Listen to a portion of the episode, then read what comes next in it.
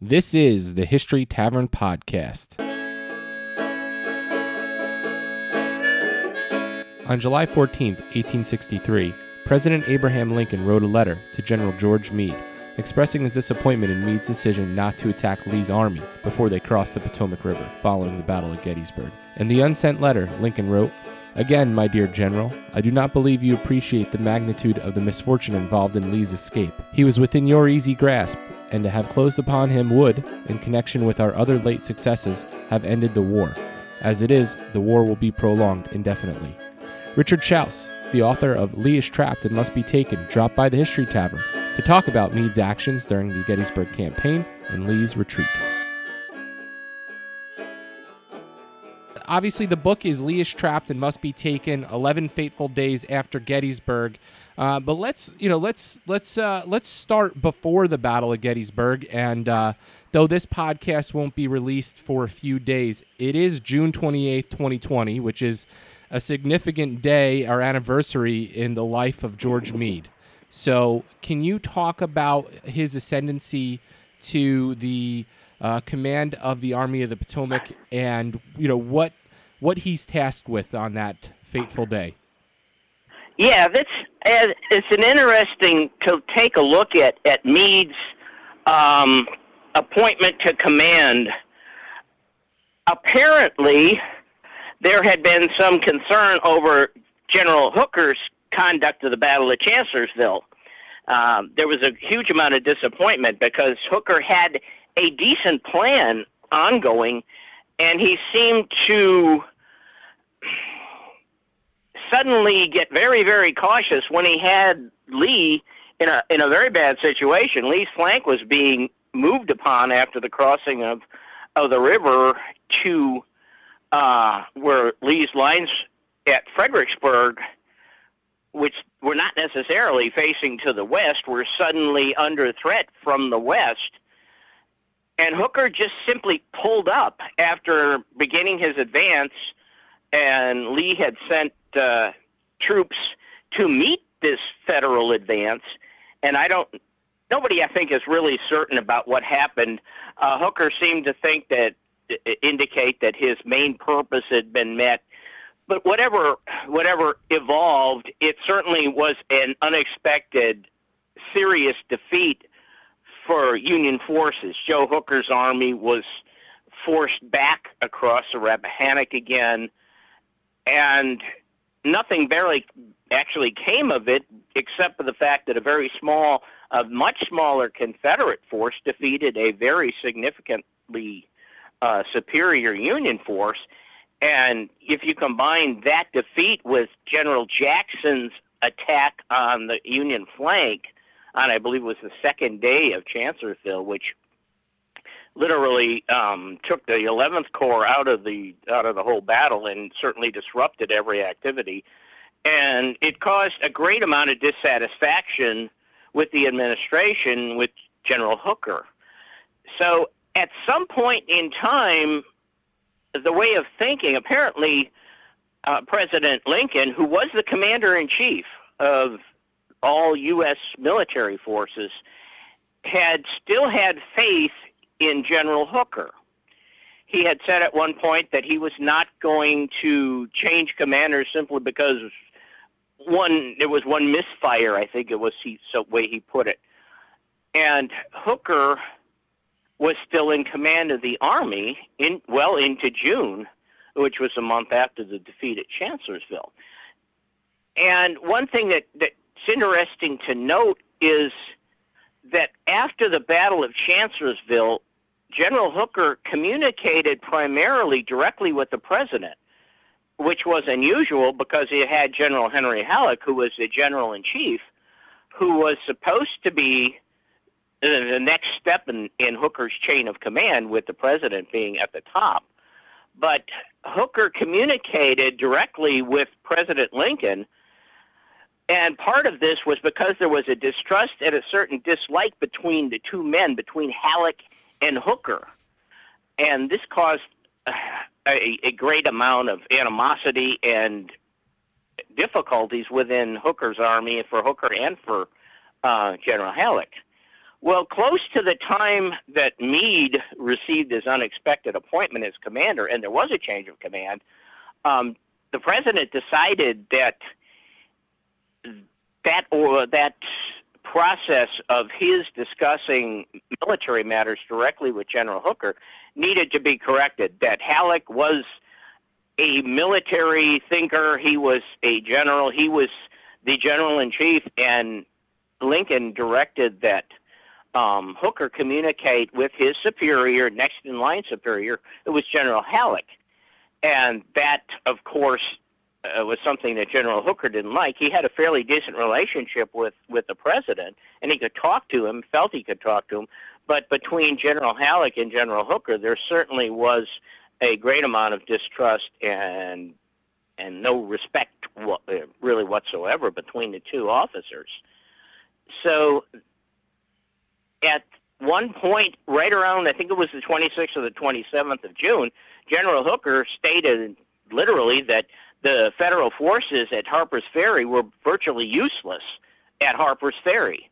And he requested that because of the supposed superiority of the Confederate Army, it was now actually moving in to Maryland and moving into Pennsylvania at that time, Hooker wanted every uh, trigger puller he could get, and those 10,000 or so troops, something like that, I believe, at Harper's Ferry, would certainly be welcome reinforcements of the Army of the Potomac, which was moving up to intercept Lee's army and maintain its position or get to a position between Lee and Washington, D.C.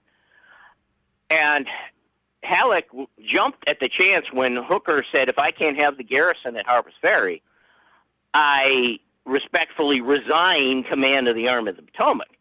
And whether he expected it to be accepted or not, Halleck jumped at it and said, uh, you those troops will remain at Harper's Ferry, and he talked to the president apparently because he indicated that the president who had appointed Hooker was the only individual who could relieve Hooker. But either, however it worked out, Hooker was relieved of command. And now the administration, President Lincoln primarily, General Halleck, uh, Secretary of War Stanton, now they had an issue of who is going to replace General Meade. Uh, I'm sorry, General Hooker in command of the Army of the Potomac, especially since with, with Lee on the move, uh, it certainly looked like there was a major battle imminent uh, between Lee's army and the Army of the Potomac, whose primary mission was to intercept and destroy Lee's army, with a secondary mission to protect Baltimore and Washington as well they could. So, depending on there, aren't we didn't. I haven't found a lot of information on exactly what accurately took place in terms of deciding uh, who would replace General Hooker. There was a rumor or a word, and this is from Meade himself. He had recorded that, I think, in a letter to his wife, or in June, that word had been received by General Reynolds, who was very popular within the Army of the Potomac, General John Fulton Reynolds, who commanded the First Union Army Corps and had committed, uh, had commanded, and was commanding, I think at the time, what was the right wing of the Army of the Potomac, which was three corps, his own First Corps, the Fifth Corps, and the Eleventh Corps, which would later become the actually become the left wing of the Army of the Potomac under General Meade. And Reynolds was a very popular officer and it, some of this is a little interesting because Reynolds had really not done anything to prove himself as a corps commander. Uh, the battles that he had fought as a corps commander, he had not really distinguished himself, but he had a great reputation and was very was very popular within the commanders, the other corps commanders in the Army of the Potomac. And he and Meade were friends, but to some extent they were also rivals.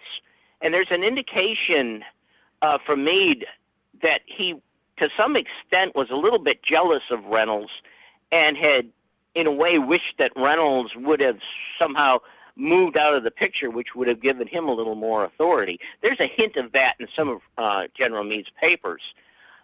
You had General Reynolds getting the hearing a rumor that he was being considered for command of the Army of the Potomac.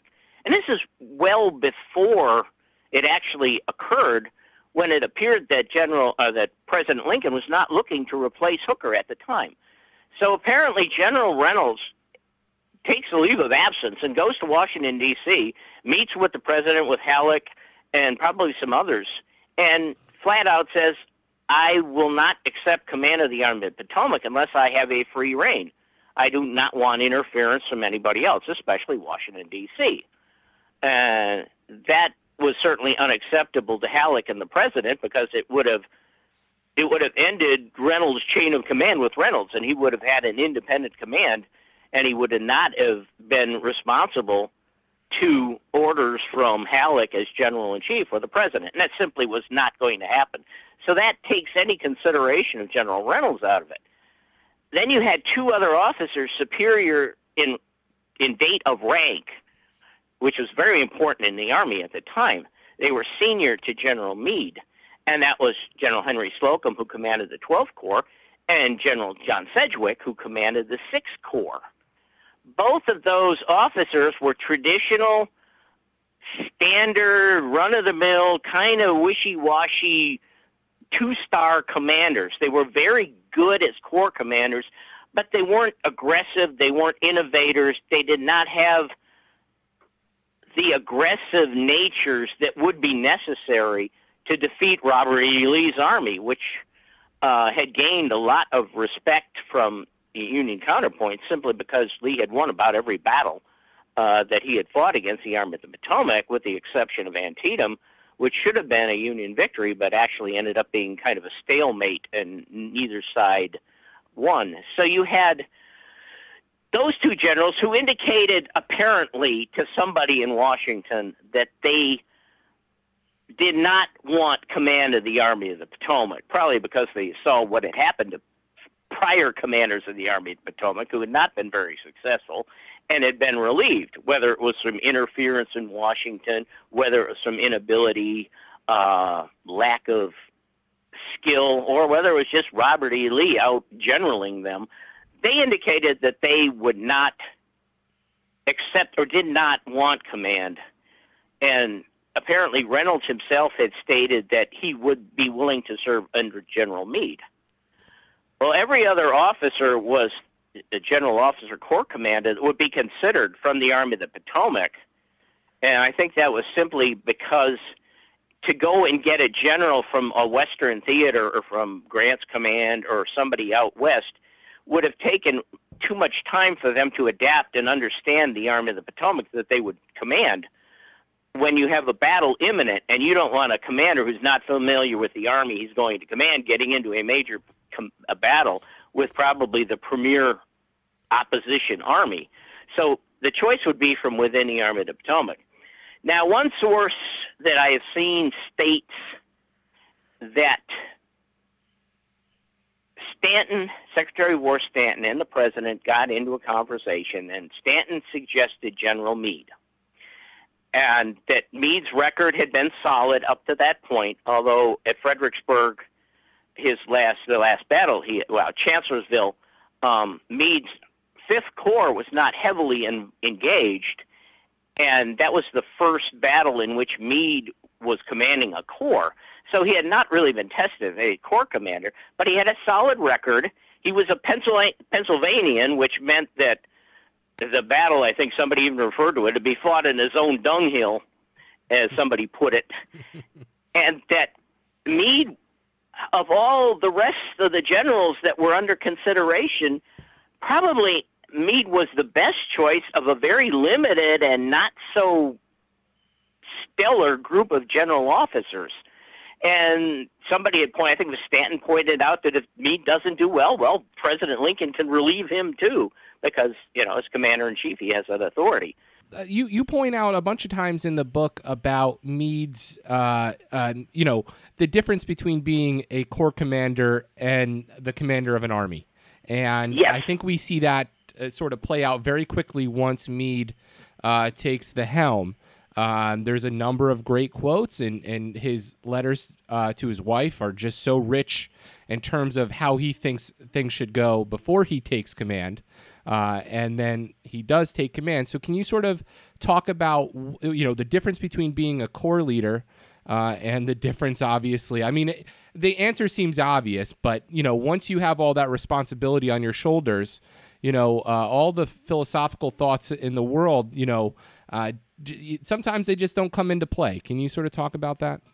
You're, you're absolutely right. Um, it's it's easy. It was easy for Meade to look from the outside in and say that he literally analyzed the performance of every pred- every one of his predecessors, commanding generals in the Army of Potomac, and found and identified what he believed were their flaws, and certainly indicated that if he was in command, which he didn't expect to some extent, but he certainly would have eagerly accepted based on his his correspondence, especially that with his wife.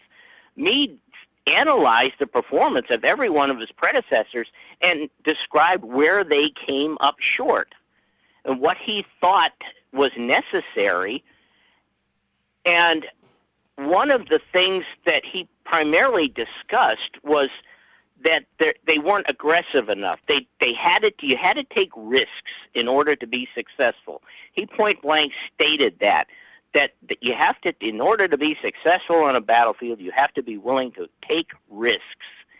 And McClellan had not moved anytime soon after Antietam, and Hooker had just given up on himself, if you will, that puzzled me to some extent because he wasn't willing to give up on Hooker, but uh, Hooker and Meade got into it for another reason. Um, Hooker believed that Meade had said that the Army should withdraw from its position at Chancellorsville, and Meade emphatically said he was for taking offensive action. And there's a little bit of truth in both versions. But Meade was upset with Hooker for backing off of what appeared to be a good plan at Chancellorsville and as well as the performances of everybody that, that had command before that. Once Meade receives a notification that he is now, in the early morning hours on the 28th, that he is now in command of the Army of the Potomac, he begins to realize that there's a lot more to it than maybe he had, considered. Even if he considered it once it happened, it was somewhat overwhelming to him and he now was a semi-independent commander.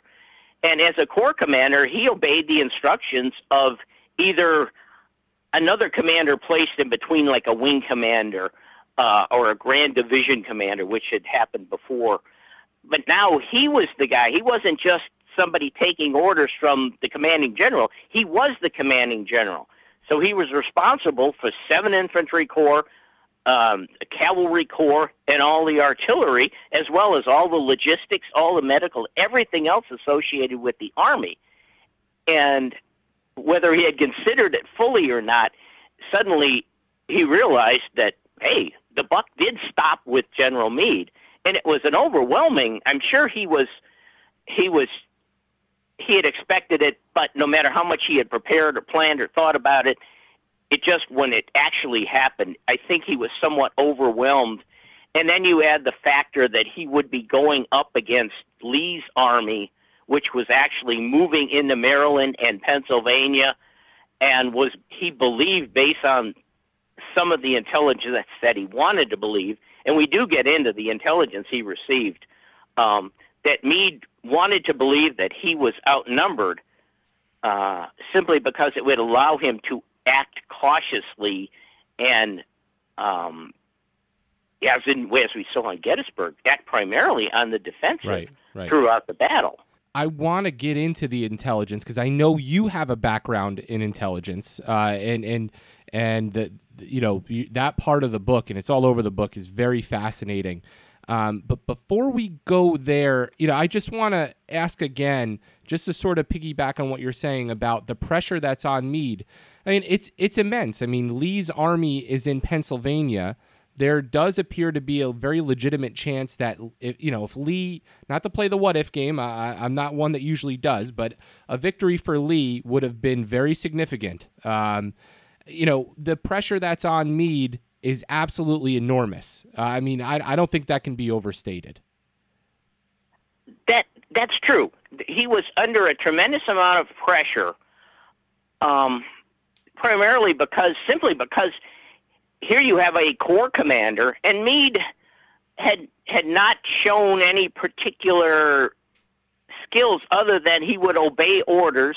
He was he was apparently a good corps commander uh, as an as an organizer and as uh, not necessarily from a logistics standpoint, which was actually I was in primarily in intelligence and logistics end of intelligence, which is really okay. interesting because logistics is is a tremendous thing, which Meade was now responsible right. for supplying that army. Yes.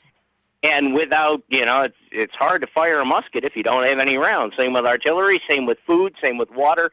Everything that an army needs to fight has to be supplied, and Meade was now in charge of supplying his army, uh, which he might not have thought that much of, but now it was part of his whole uh, responsibility.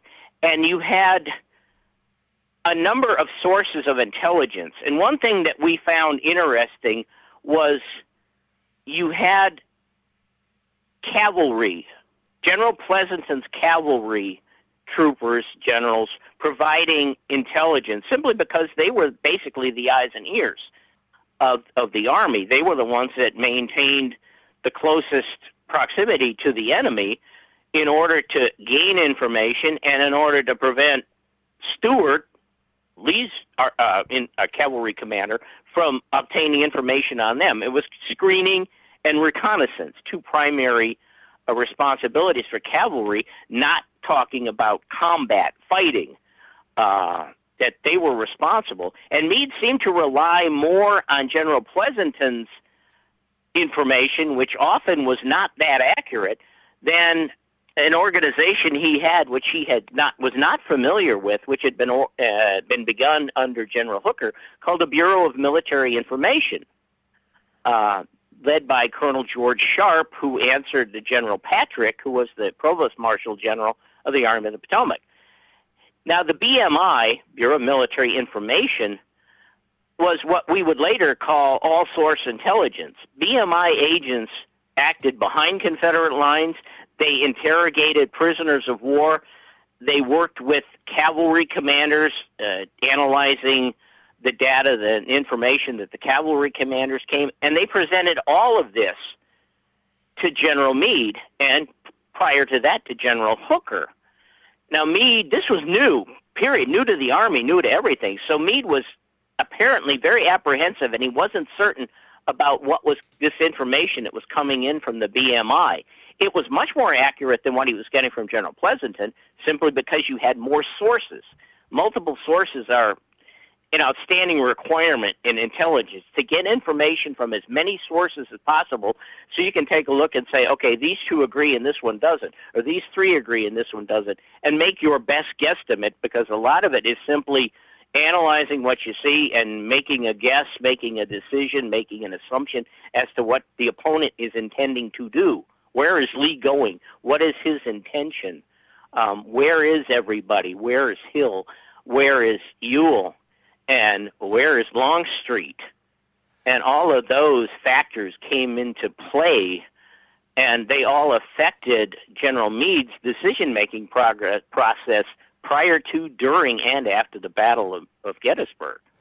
Uh, and he seems to, like you said, he's apprehensive about the information. But at this point, uh, for the Union Army, a lot of this information is sort of remarkably accurate. Is that is that uh, uh an accurate statement on my part? I mean, they they, you know, there's some very interesting characters. Uh, Milton Cline, um, you know, these guys who do pretty uh, crazy things to bring this information back to Meade it's it's accurate, of course, as a general. I think that you always would have to, um, uh, you know, sort of.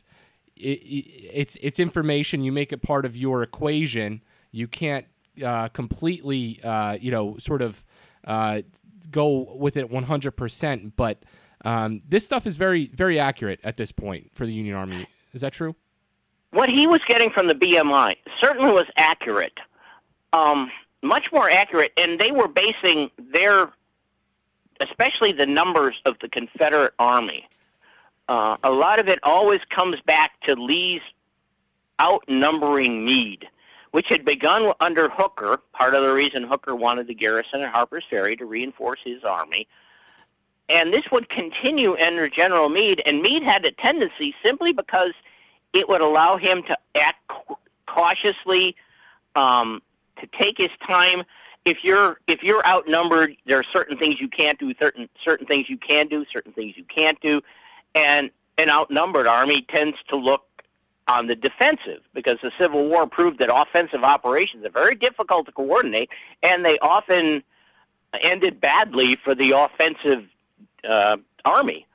So you had General Meade at some point hearing a report, getting a report. Is not from the BMI, who used much more, who did much more detailed analysis of the numbers of the Confederate Army. At one point, there was a report that reached General Meade from another source. It might have been General Haupt. I'd have to go back and look to see that indicated that Lee's army had 92,000 infantry. Wow. Wow. And that would have put each, if you divided it up, each infantry corps of three corps of Lee's army, um, Longstreet, Ewell, and Hill, at 30,000 men, which would have been roughly three times as many as any single Union Army corps, with the exception of the Sixth Corps, which was the largest corps, by something like four or 5,000. So you can understand if here's 92,000 infantry, and that's actual trigger pullers, uh, infantrymen marching north, not present and accounted for, or present and not accounted for, uh, in various functions. And you had the Army of the Potomac, which was operating somewhere around 85, 90,000 total not infantry, in, in seven corps. So you could say somewhere around 80, 85,000.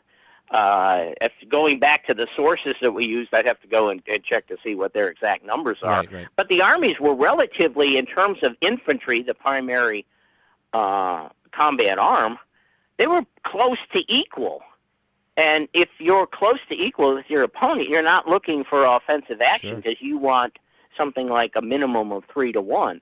And you're Now- al- and you're also dealing with, as you say, uh, and you mentioned before, Lee's mystique. I mean, th- this idea that Lee hasn't walked away from a battlefield yet as a loser. Yes, and I think that the if you call it whatever you want to call it, you call it the Lee factor or whatever.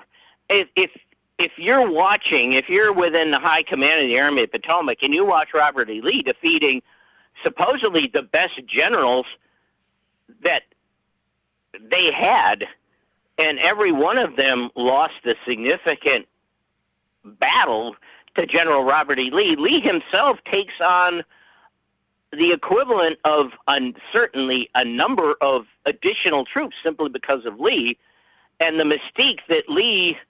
It's it's.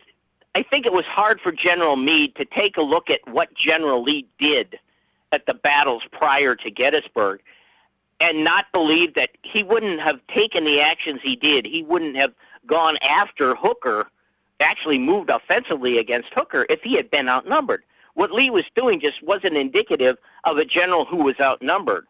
So, in addition to these reports, it certainly would be easy to understand that Meade would want or would believe that Lee outnumbered him, and he would technically, in a way, want it so he would be able to act cautiously, act more on the defensive. So, yes, later after the Gettysburg campaign, uh, General Patrick, who wrote an extensive amount, had a diary, uh, which is a fascinating read if if you have a chance or if you haven't. He referred to it later in 1863 that General Meade had Lee on the brain. and when Lee when Meade had Lee on the brain, he just wasn't thinking as clearly as he should have. But that gives you a bit of insight into why the rest of 1863 was so non-eventful, simply because that Meade, both Meade and Lee after Gettysburg, to include the pursuit, if you want to call it that, uh, until Lee recrossed the Potomac, were looking for an advantage. They both wanted to act offensively, but they wanted to have the advantage on their side. and considering that Lee knew he was outnumbered, especially after Longstreet was transferred with his corps, right. um, that he would look for an advantage before he took any offensive action. And Meade, who did outnumber Lee and did throughout the whole time period, was still looking for the opportunity to attain a position where Lee would be forced to attack him. Meade had seen what had happened at Gettysburg and prior to Gettysburg and simply could not think as offensively and as aggressively as what would be needed after Gettysburg in order for the for the Union to win a victory and to win the war, and certainly to defeat Lee's army. That would have to be done offensively. Right. Well, let let's. And me just. I'm sorry. He I'm wasn't sorry, the guy. Yeah. Uh, yeah. Let Let's get into the pursuit uh, uh, by starting with July 3rd and the state of both armies after Pickett's charge. Um, uh, you know, you, you, write about specifically about the losses, and there's a lot of uh, very good firsthand accounts, especially from the Confederate side uh, after uh, Pickett's charge has been repulsed. After the attack on the July on July 3rd, um, certainly it had not gone the way Lee had anticipated, and both Pickett's division and Pettigrew's troops, which were the primary attacking units, had been repulsed. And a number of Confederates wrote that the opportunity there for a Union counterattack, it was there. And should it have been, um, E.P. Alexander is one of the primary sources saying that Meade should have counterattacked. And a number of others say that there was a gap in the Confederate line uh, that could have been exploited. So what they were saying was they expected Longstreet certainly had his artillery um, position to repel an assault. If they didn't have any long range ammunition, they certainly had enough canister because Confederate artillery fired very few canister rounds, which is anti personnel, anti attack round. So they were ready, but certainly uh, the attack had used up basically any reserves or whatever that, that Lee had available. So there there was amount of d- disorganization in the Confederate lines, um, and the thought was that had Meade counterattacked, that it might have been successful. Certainly, it would have been difficult for the Confederates to repel a an organized counterattack, and that's where the whole key is. There was no Union force available that could have been organized to conduct a counterattack. It just wasn't there. Um, there were no corps in position, no, not even a division. What you had were a number of Union units that had participated in the repulse of Pickett and Pettigrew, but there was no organization. They were disrupted too, simply because they were involved in a in a pretty heavy fight. So there was no Union force somewhere behind Cemetery Ridge that could suddenly advance through the through the gap and attack um, the Confederate line. It just didn't exist. Right, right. Hancock, I, I, think you point out in the book, Hancock said, "Well, if I wasn't wounded, I, I, I definitely would have counterattacked." Hancock provided us with a lot of information based mainly on his uh, testimony to the Joint Committee on the Conduct of the War later in, which would be in early 1864. And Hancock related that he had had a discussion with Meade on the morning of July 3rd, and Meade told Hancock that if Lee attacked Hancock's position Meade would attack, would counterattack if the if the the attack was repulsed. Meade would counterattack with the Fifth and the Sixth Corps. That he would do that, and that's according to what Hancock said. Hancock went so far as to tell his senior division commander, um, General Caldwell, I believe it was, that if if he was attacked that day, then Caldwell was to counterattack. And Hancock later related that fortunately that did not happen. The, the attack did take place, it was repulsed, but Caldwell, for whatever reason, did not attempt a counterattack. And in his note that he sent to General Meade after he was wounded, he encouraged or told Meade that now was the time to send the 5th and the 6th Corps in a counterattack against, you know, what he presumed was a disorganized Confederate army, and somewhere there was a gap. He did identify what he believed were gaps in the Confederate line after uh, Pickett and Pettigrew's attack had failed.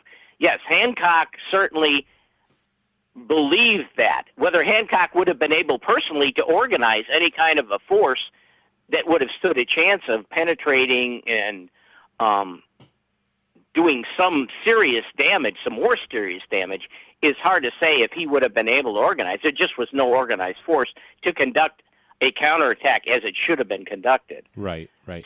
So Meade never indicated, there was never anything from Meade's end of this thing, is why he did not. He said later that he went up to Little Round Top and he talked about it and he had ordered a counterattack, but there was everything was taking too long. It was too much disorganization, and there were a couple of Fifth Corps units, brigades, I believe, that did advance to some extent, but it never came to anything. Right. Um, so uh, Lee, uh, to put it frankly, Lee knows he's got to get the hell out of there, uh, and he's got a couple options. What's his plan? Uh, plan to get out of Gettysburg? Well, Lee made a determination, I believe, after um, Pickett Pettigrew's uh, failure.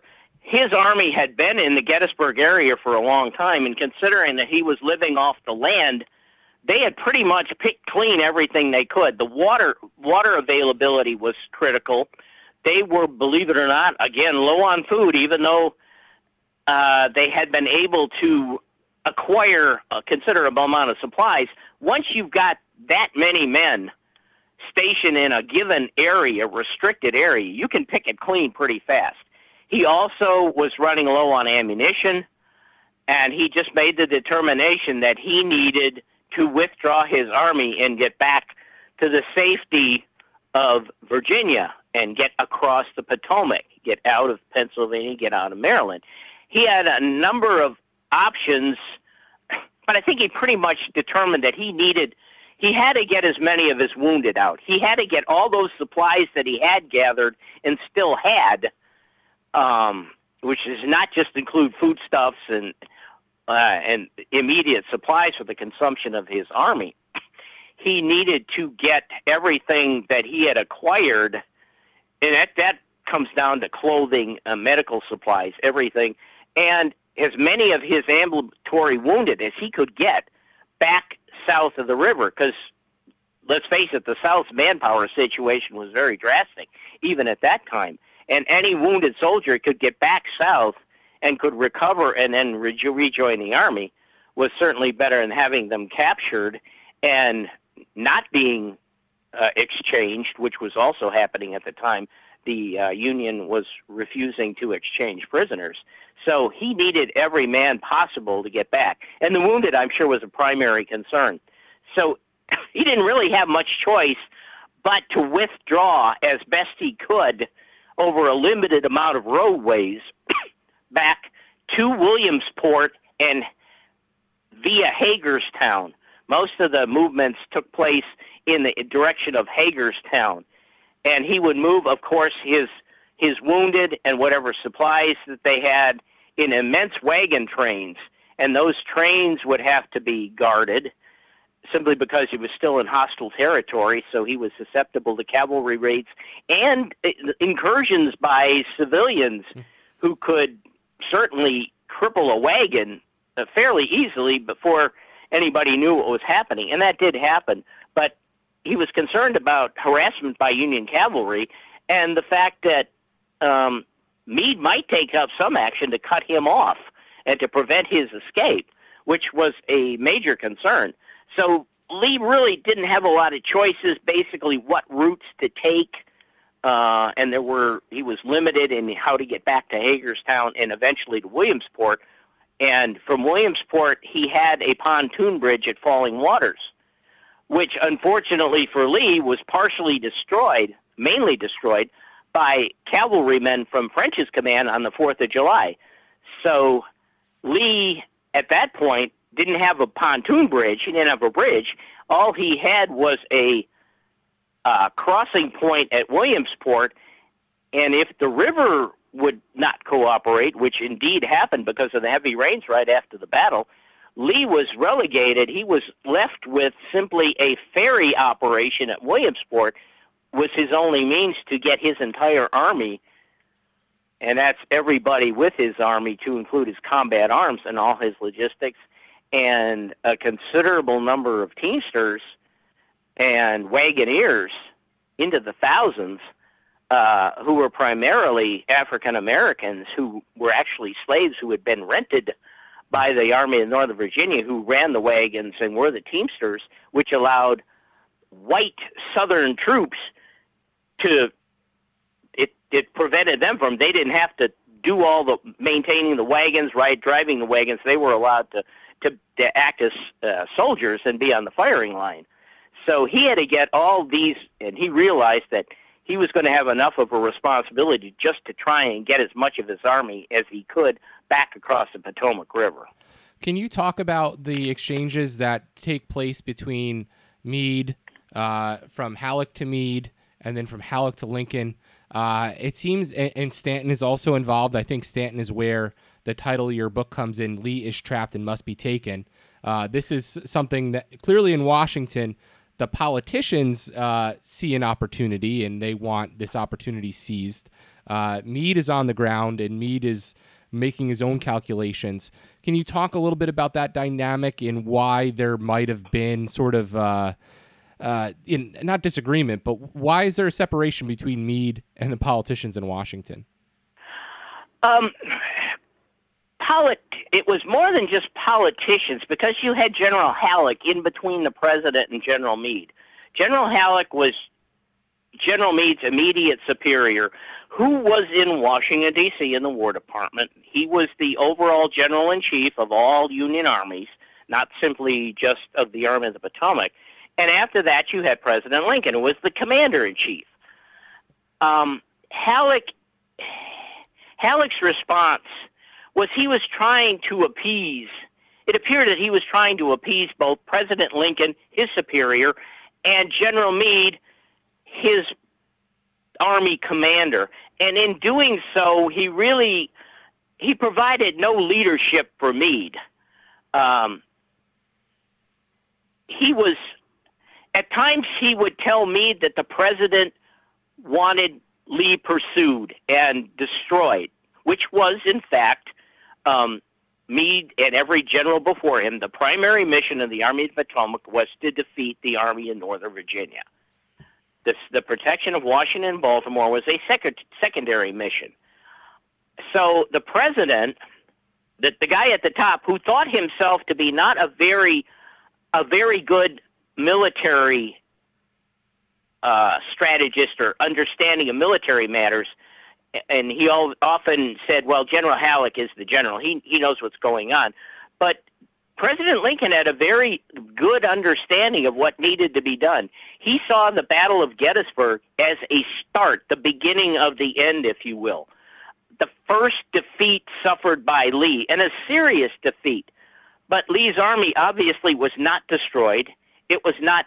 It was damaged, and it was badly damaged to some extent. But it was not non-functional. It was still a very dangerous organization, and Meade would emphasize that during the course of, of the retreat and his um, following his um, observation, his pursuit, if you will, of Lee's army. Meade was very hesitant because he saw that as a wounded a wounded lion who could still turn and was capable of things that, if you looked at it from an from a logistical, from a logical standpoint, there was no chance that somehow Lee would be able to turn his defeated army around and actually threaten Washington or Baltimore or any more anywhere in the north. So Meade would tell Halleck that he was doing the he was going to do what he could. It was his intention to bring about another battle, the decisive battle. And he would tell Halleck that. Um, one of the problems that we had in looking at General Meade's conduct after the Battle of Gettysburg, and one of the standard defenses of Meade was that the Army of the Potomac was too badly damaged. He had suffered significant losses in personnel and leadership. He had lost Reynolds. He had lost um, Hancock. He had lost Gibbon. Um, and even the loss of good old General Daniel Sickles, who commanded the Third Corps. Sickles was an aggressive general, and that was needed.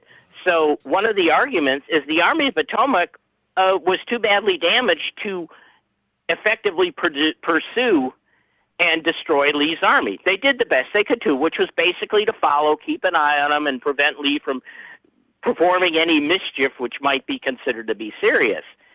Now, our problem with that, and one of the problems that I've had with Meade, is Meade never said that to Halleck. If you read the official records, you read the correspondence between the two generals, nowhere does General Meade say, My army has been too badly damaged that I can I can prevent Lee from doing anything else. I can escort him back down. I can make sure he doesn't do anything offensively. And to some extent, he, in a letter to his wife, he said that the purpose of the administration would be to make sure that Lee went back down, crossed the river, and then for us to reorganize and conduct new offensive operations, which had been the story of the war up to that point. You fight a battle, eh, both sides, one side stays on the ground, the other side retreats, everybody reorganizes, and it all starts over. President Lincoln said this was the start. This campaign damaged General Lee. I want General Meade to just continue with, with what happened at Gettysburg, and that in conjunction with General Grant's victory at, at Vicksburg.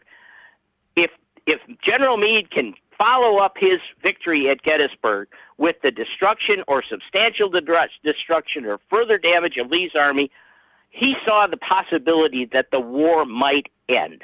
Right. Uh, it's so interesting, again, the letters that Meade writes to his wife, who's clearly a confidant and, and even an, an advisor. Um, and this language that he uses uh, during the pursuit that, you know, essentially, I suppose we'll have to battle Lee again. Um, you know, it, it it appears that for Meade and and and things that he wrote after uh, the campaign, that he was just content to let Lee get back over the river. Gettysburg was a huge victory. Uh, let's not get in the way of that by risking another defeat. Uh, I mean, is that you know? I, I, I know that you spent a whole book writing about it. I mean, I, so I, I hate to make it as simple as one sentence, but was Lee was me just simply content with driving the invader uh, out of the north. That is exactly what he said should have happened. As I point, he pointed out, and he said that the federal government, the government should have been, should have confined its my requirement to drive Lee, which is funny because Lee, uh, because Meade really did no driving. If you think driving somebody out meant attacking, pushing them back, that never happened. So by driving, you mean just escorting, just to make sure that, that Lee did what they thought he was supposed to do. Um, then, yes, to some extent, Meade discovering that there was a lot more to command than he thought.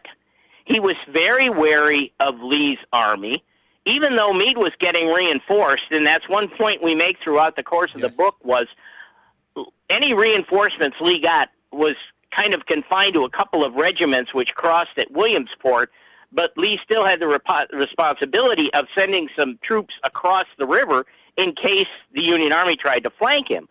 So he had a a very extensive defensive position that he occupied, nine or ten miles, with somewhat around 45,000 men, to include his cavalry actually occupying part of that defensive line. And Meade was reinforced throughout the course of the time of our book, those 11 days. Meade received just about anybody that they could send to him. And a lot of those troops were militia troops. They weren't experienced. Uh, some of them were veteran troops, and some made it in time. Others were there but were used to guard the supply line. Uh, certainly, militia troops could handle guarding supply lines. And Gettysburg had proves, proven that troops that were not experienced, not veteran troops, if they were assigned and put into brigades with veteran troops, could perform very well. We saw some uh, examples at Gettysburg of inexperienced troops that handled themselves very well simply because they were fighting alongside veterans. So the idea that Meade believed throughout the course of his pursuit, through the following of Lee, that he was still outnumbered is is just simply not, does not hold up when you look at the numbers who were there. One thing that's of interest that we, we charted throughout the course of the of those 11 days was, and again, a lot of this is through Meade's correspondence to his wife because that's a primary source of the information, and we feel that Meade would be more honest with his wife than he would have been with um, Halleck or President Lincoln, and he he explained to his wife right at the start when he was determining how he was going to pursue, what method he would take. Would it be a direct pursuit or would it be a parallel course? Uh, and it, effectively, it was voted on, and he decided to assume the latter and follow Lee on a parallel course, which meant if he was going to engage Lee again at some point around Williamsport or Hagerstown, he would have to go farther and move faster than Lee, who was taking the more direct route. Although Lee was a lot of uh, Lee was Lee's forces were encumbered by having to have their trains with them, so they could only move as fast as the trains could go in very, very, very poor roads and very wet, muddy roads uh, at the time. And so Meade was following a, a parallel pursuit. Initially, he said to his wife that it looked as if Meade was trying as hard as he could, making every effort to get back across the Potomac. And this went on. He told Halleck the same thing. So it was a matter of Lee's moving so fast. I don't think I can catch up with him. Right. I right. just, you know, my my guy, my army is is moving. Some because I had held up my supply trains at, at um, way back in Maryland. Uh, I had not allowed my supply trains to go to Gettysburg. They met later around Frederick in Maryland. That uh, he had some troops that were barefoot. His troops did not were not overly well supplied, but they did have the advantage of they knew they had whipped Bobby Lee, and that would put a lot of sprint and a lot of spirit into the army, and it certainly did, uh, which we saw specifically in diaries, regimental accounts, uh, letters home that the troops were, were were more than willing to engage Lee again because they could see that they they knew they had beaten him, they could beat him again, and it might end the war, and that's what they were all hoping for as as Lee arrived in Williams and Hagerstown and then Williamsport around the 9th of July, Meade changed his opinion based on Lee had no choice but until the bridge was fixed, until he could get everybody, all the non-combatants across the river, he had no choice but to dig in, but to form some kind of a line because he expected an attack at any minute. That that Meade's army would show up and they would attack him. So he had no choice but to assume a defensive position. Meade took it to mean that, plus, based on some information, primarily from a prisoner of war that apparently came from the 11th Corps and was sent on to uh, Meade's headquarters this this POW, now POW, this deserter, he's probably a deserter, I think, from Stuart's artillery, which leads you to wonder how much he actually knew. He related that Lee had a bridge operating, that there was a bridge, and and that Lee was operating it, and he was getting supplies there, and he was sending sending men, sending his non-combatants back, whatever. And at at this point, the next day, I believe it was on the 10th of July, Meade writes a letter to his wife and suddenly says that Meade does not intend to cross the river. He's looking for another battle. And George Meade, who saw what happened, won a defensive, purely defensive victory at Gettysburg, is not willing to fall into Lee's trap and attack him at Williamsport in the line. That Lee is dug in, and he has to assume that Lee's got this magnificent line which is another thing that we talk about is how good was this 10 mile long line that Lee had right. Defended by a totally inadequate number of troops how good was it Alexander quoted as saying well it's kind of a kludged together line we put it together good positions a couple of good positions and that um, and some accounts from some union accounts stated both ways that he had an excellent line. Uh, other ones said that all we saw were just some some thrown together breastworks and some logs piled up, and there wasn't much of anything. Some related what they called Quaker guns, which were logs that were painted black hmm. and made to look like artillery pieces. So you get both um, both sides of the story. Lee had a great line. Lee had a uh, hodgepodge together line. And we really don't have that much. There are no photographs, no anything other than some probably some artillery positions that were dug, similar to what you can see at Gettysburg. And so on the 10th, Meade has decided that Lee is not Lee is not is not going to retreat. He wants to be attacked. If he wants to be attacked, I'm not going to give him the the pleasure of attacking him there. So during that next period of time, Meade is gathering his forces. He's actually digging in, probably as good as or better than Lee was digging in. Meade was assuming his own very significant line, and there are too many accounts, in, especially in regimental uh, histories, that talk about the troops digging in and digging in and then moving and digging in and moving and digging in. And they were kind of confused as to why are we doing this? Aren't we supposed to attack Lee and prevent him from crossing the river? So, and Meade actually wasted a number of days. He just took no action. Uh, the 12th and the 13th were primarily lost days. Right, right. When, according to uh, President Lincoln's secretary, John Hay, they had received word from Meade that he would attack on the 12th, which did not happen. Meade tells Halleck on the 12th in the afternoon that he will attack on the 13th unless there is some something happens, something comes up that will prevent it. Well, that something that did come up was of his own doing.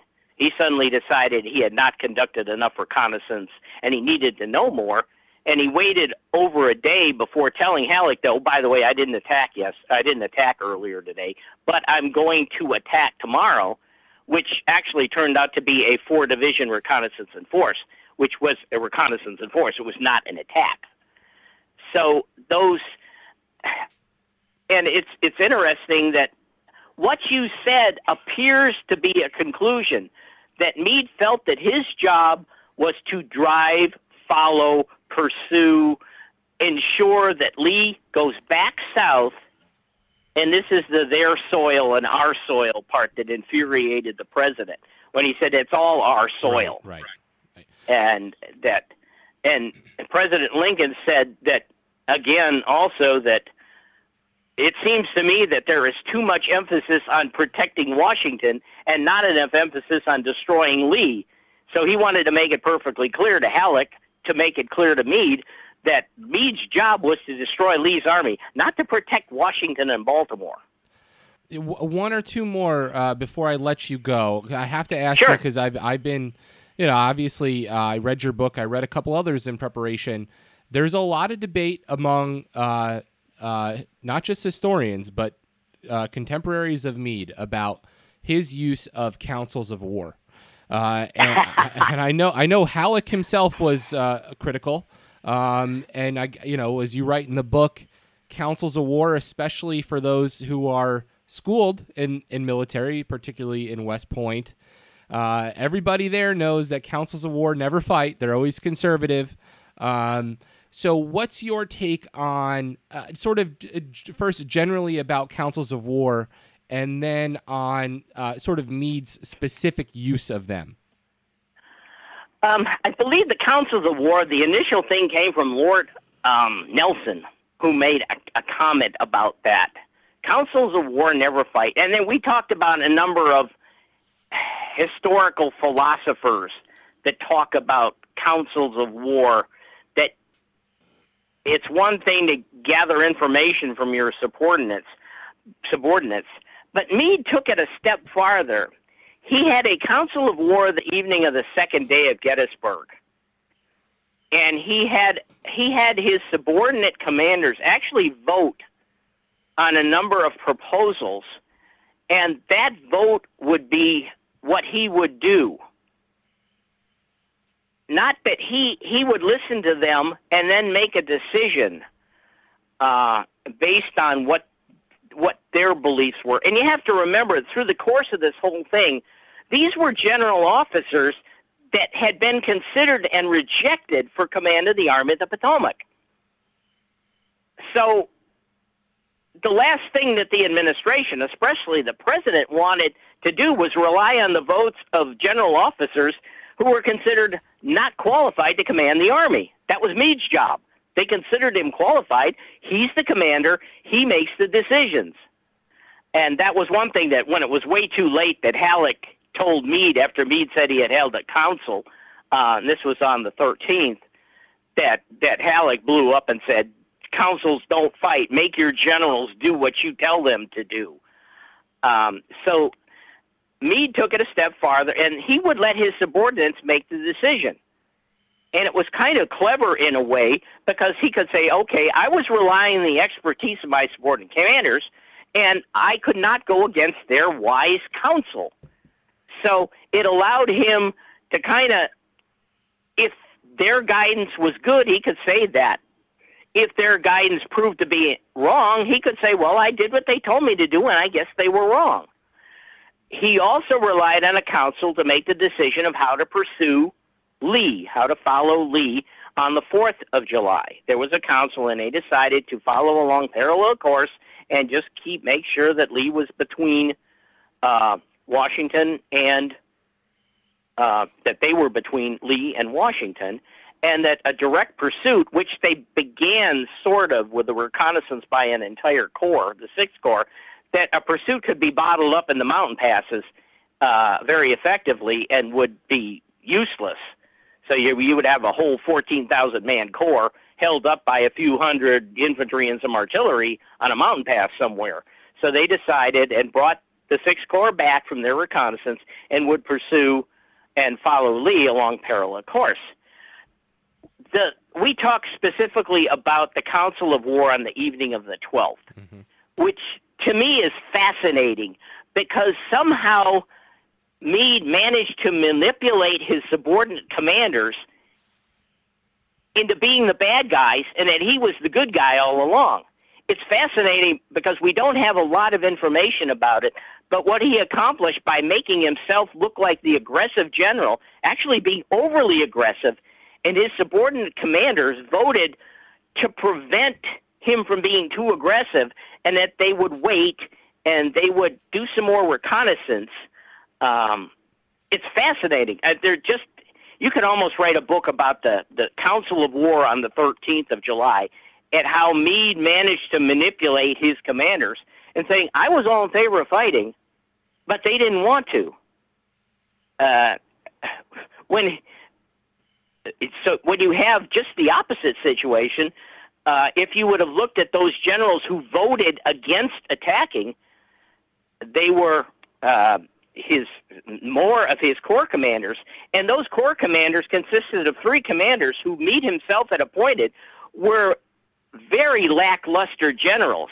Now Meade had the ability to appoint a number of aggressive commanders, those who had performed well at Gettysburg, and he chose William Hays, John Newton, and John French. I mean, um, William French those were about the most lackluster three generals you could appoint to command corps in the Army of the Potomac. And then Meade would turn around and complain that he lacked aggressive, that he lacked good corps commanders. When three of those had been appointed by himself, and the commander of the Fifth Corps had been his senior subordinate at prior to his assuming command, and George Sykes was known to a lot of uh, his nickname was Tardy George. So you he had the ability to put three outstanding subordinate commanders in Corps Command, but chose to put three wishy-washy guys who would he could guarantee were not going to vote for taking a risk, making an offensive decision. But those officers who didn't vote um, prior to the vote being taken, whether to attack or not to attack, General Warren, Gouverneur Warren, who was the chief engineer of the Army of the Potomac, said later to the committee that he believed they would have sliced right through Lee's army if they had attacked. General Humphreys, Alexander Humphreys, who became the chief of staff during the course of the pursuit, after Butterfield left and during a, a temporary command by Pleasonton and Warren, General Humphreys also testified that he would have voted to attack. He would he should have that Meade should have attacked.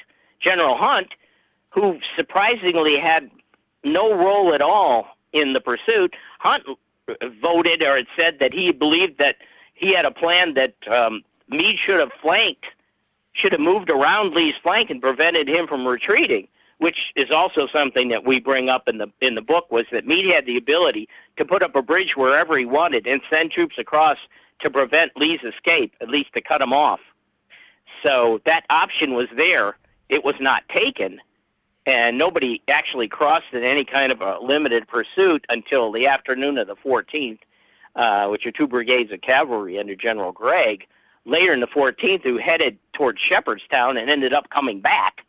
So that that ability to cut off Lee's escape or hamper it significantly and rescue 5,000 Union prisoners right. of war, who we also cover, who thought yeah. at any time they were going to be rescued, and it never happened. That somehow, if you read Meade's account of the Council of War, it doesn't match the accounts from, say, General Wadsworth, who was asked point blank in Washington why Lee was able to escape across the Potomac, and, and Wadsworth said because nobody stopped him. And uh, General Alexander Hays, who had performed extremely well at Gettysburg, who was just simply disgusted by the fact that Lee got away, as well as a great majority of the enlisted personnel and those folks who commented by letter and in regimental histories who were very disappointed that they did not get the opportunity to attack and defeat Lee at Williamsport because they believed they could have won. And some of them were very disappointed and were very angry with General Meade because, unlike most situations, here they had beaten Lee. He was in a bad position. He was cut off by a river. And they had all the confidence in the world that they could beat him again and that they weren't allowed the chance. The book is Lee is Trapped and Must Be Taken 11 Fateful Days After Gettysburg, July 4th uh, to, to July 14th, 1863. Richard Schaus, co authored with uh, Thomas J. Ryan. It's a fantastic book. If you thought you knew everything about Gettysburg, think again. Uh, this is one you've got to read, uh, and, it, and, it's a great narrative as well. So, uh, Richard, I want to thank you so much uh, for talking to me. Really enjoyed the book, really enjoyed the conversation. Thank you very much. I always enjoy the opportunity to talk about it because we did uh, so much enjoy writing it, and both felt, as you said, this is an aspect of after the battle of the campaign itself that has not been touched on, and we hope we gave the details um, to give you a better understanding, the reader a better un- understanding of what happened on those fateful 11 days after the Battle of Gettysburg.